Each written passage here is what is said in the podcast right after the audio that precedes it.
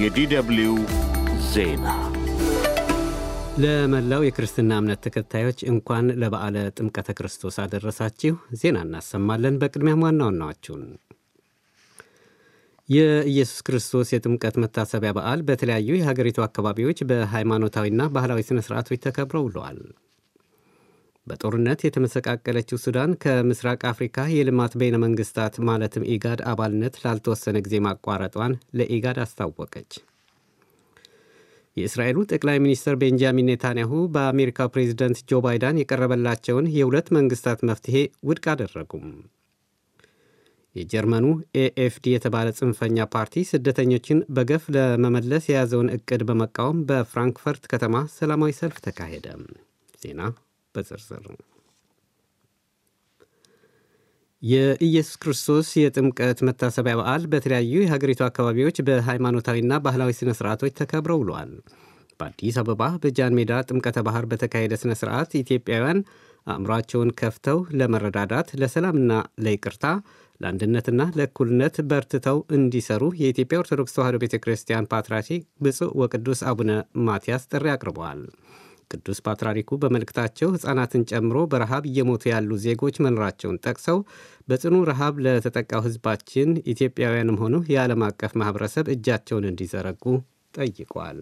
ዛሬ ብዙ ወገኖቻችን ሕፃናት፣ እናቶች፣ እህቶችና አረጋውያን በረሃብ ተቆራምደው ዕለተ ሞታቸውን እየጠበቁ ይገኛሉ። ወገኖቻችን በረሃብ እየሞቱ እንደ ባዕድ ዝም ብለን የምናይ ከሆነ ክርስቲያናዊነቱ ጥያቄ ውስጥ ይገባል። ስለሆነ እኛ ኢትዮጵያውያንም ሆን የዓለም ማህበረሰብ በሙሉ በጽኑ ረሃብ ለተጠቃው ሕዝባችን እጃቸውን እንዲሰነዝሩ በዚህ አጋጣሚ በእግዚአብሔር ስም ጥያቄያችንን እናስተላልፋለን። በልዩ መንፈሳዊ ክንዋኔዎች ደምቆ የከበረው የኢትዮጵያ ኦርቶዶክስ ተዋሕዶ ቤተ ክርስቲያን የጥምቀት ክብረ በዓል በአዲስ አበባ የጃን ሜዳን ጨምሮ በሌሎችም 78 ባህረ ጥምቀቶች ሃይማኖታዊ ሥነ ሥርዓቱ ጠብቆ ተከብሯል ሲል ሰለሞን ሙጬ ከአዲስ አበባ ዘግቧል። በዓሉ በተለያዩ የሀገሪቱ አካባቢዎችም ጦርነትና ረሃብ ከኑሮ ውድነት ጋር ተዳምሮ በበዓሉ ላይ አሉታዊ ድባብ በፈጠረ መልኩ ተከብሮ መዋሉን ለማወቅ ተችሏል። በጦርነት የተመሰቃቀለችው ሱዳን ከምስራቅ አፍሪካ የልማት በይነ መንግስታት ኢጋድ አባልነት ላልተወሰነ ጊዜ ማቋረጧን ለኢጋድ አስታወቀች። ባለፈው ሐሙስ በኡጋንዳ በተጠራው የኢጋድ ስብሰባ የፈጥኖ ደራሽ ኃይል አዛዥ ጄኔራል መሐመድ ሐምዳን ዳጋሎ መጋበዛቸው በሱዳን በኩል በበጎ አልታየም ነበር። ሱዳን ስብሰባው ከመካሄዱ በፊት ከኢጋድ አባልነት እንደምትወጣ አስታውቃ የነበረች ቢሆንም አሁን በመደበኛው የዲፕሎማሲ መንገድ ለኢጋድ ማሳወቋን አዣንስ ፍራንስ ፕረስ ዘግቧል። የእስራኤሉ ጠቅላይ ሚኒስትር ቤንጃሚን ኔታንያሁ በአሜሪካ ፕሬዚደንት ጆ ባይዳን የቀረበላቸውን የሁለት መንግስታት መፍትሔ ውድቅ አደረጉም። ጠቅላይ ሚኒስትሩ ይህን ውድቅ ያደረጉት ከባይዳን ጋር ባደረጉት የስልክ ውይይት ነው። የጠቅላይ ሚኒስትሩ ጽህፈት ቤት ዛሬ ባወጣው መግለጫ በስልክ ውይይቱ የአሜሪካው ፕሬዚዳንት ጆ ባይዳን የሁለት መንግስታት መፍትሔ አሁንም የሚቻል መፍትሔ መሆኑን ገልጸውላቸዋል።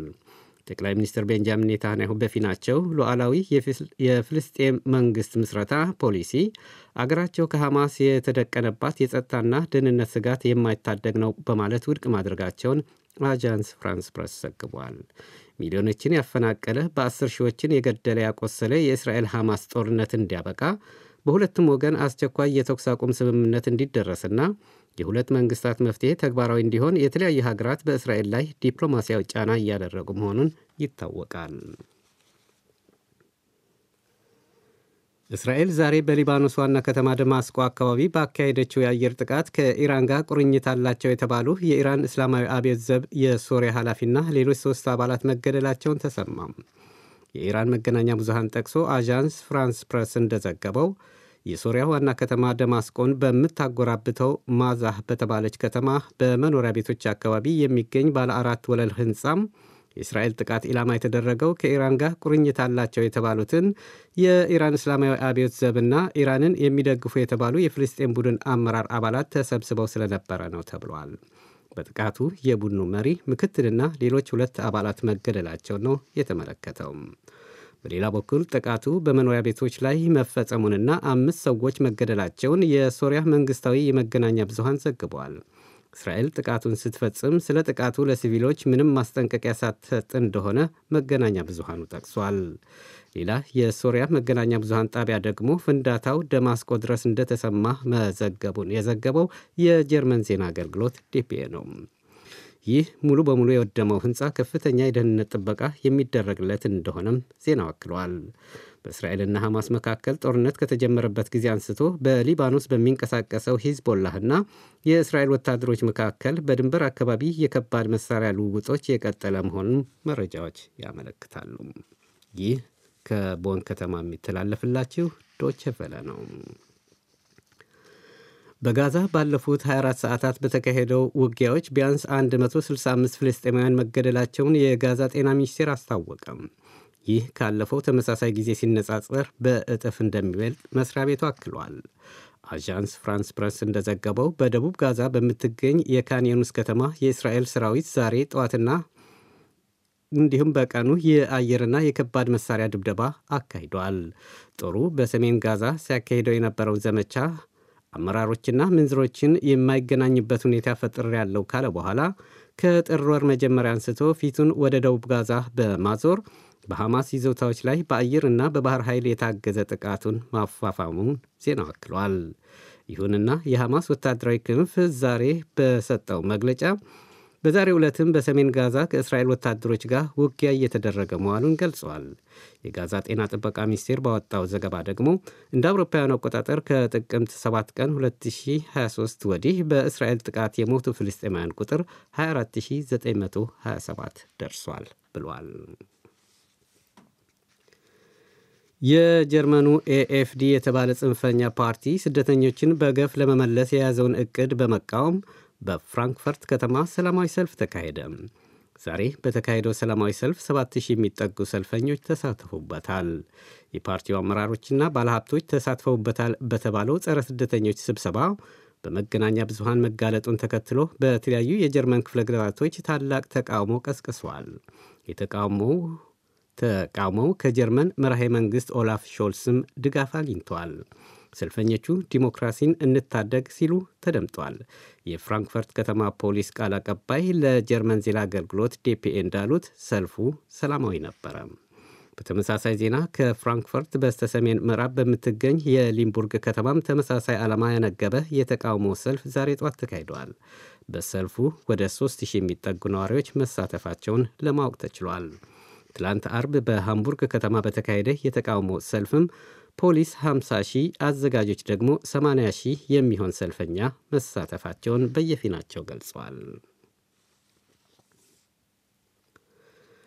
በቻይና ማዕከላዊ ግዛት በምትገኝ ሄናን ግዛት በአንድ የተማሪዎች ማደሪያ ቤት በተነሳ የእሳት ቃጠሎ 13 ሰዎች ሞቱ። በአደጋው አንድ ሰውም ክፉኛ ተጎድተዋል። የቻይና ዜና አገልግሎት ሺንዋን ጠቅሶ አዣንስ ፍራንስ ፕረስ እንደዘገበው የእሳት አደጋው መንስኤ በውል ባይታወቅም ከአደጋው ግንኙነት አለው የተባለው ግለሰብ ፖሊስ አስሮ እየመረመረው ነው። መንግሥታዊ የዜና አገልግሎት ሺንዋ ስለ ሞቱ ሰዎች ማንነት ግልጽ ባያደርግም አንድ አስተማሪ ግን የሞቱት ከ9 እስከ 10 ዓመት የሚሆናቸው ተማሪዎች መሆናቸውን ለአዣንስ ፍራንስ ፕረስ አረጋግጠዋል።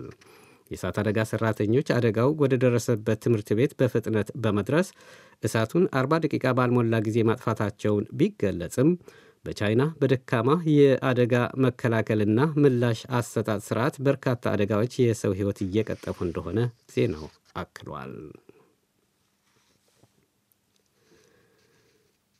ዩክሬን በሩሲያ የተፈጸመባትን ወረራ ለመቀልበስ ተጨማሪ የተራቀቁ የጦር መሳሪያዎች እንደሚያስፈልጓት አስታወቀች።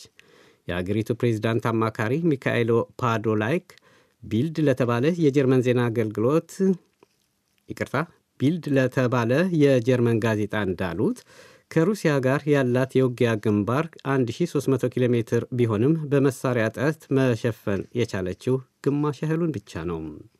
አማካሪው በአሁኑ ጊዜ በውጊያ ግንባር ያለው የድሮኖች መድፎችና ተተኳሾች መጠን የተመጣጠነ እንዳልሆነ በመግለጽ ይህ መስተካከል አለበት ብለዋል።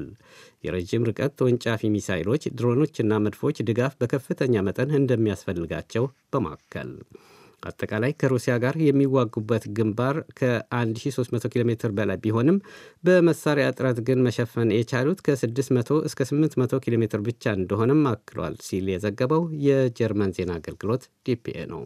ይህ ዶቼ ቨለ ነው።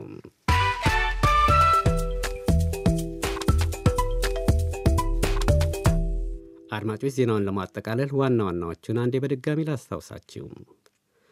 የኢየሱስ ክርስቶስ የጥምቀት መታሰቢያ በዓል በተለያዩ የሀገሪቱ አካባቢዎች በሃይማኖታዊና ባህላዊ ሥነ ሥርዓቶች ተከብረው ውለዋል። በጦርነት የተመሰቃቀለችው ሱዳን ከምስራቅ አፍሪካ የልማት በይነ መንግሥታት ኢጋድ አባልነት ላልተወሰነ ጊዜ ማቋረጧን ለኢጋድ አስታወቀች።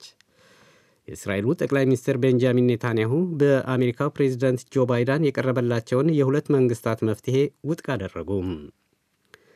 የጀርመኑ ኤኤፍዲ የተባለ ጽንፈኛ ፓርቲ ስደተኞችን በገፍ ለመመለስ የያዘውን ዕቅድ በመቃወም በፍራንክፈርት ከተማ ሰላማዊ ሰልፍ ተካሄደ። ዜናው በዚሁ አበቃም።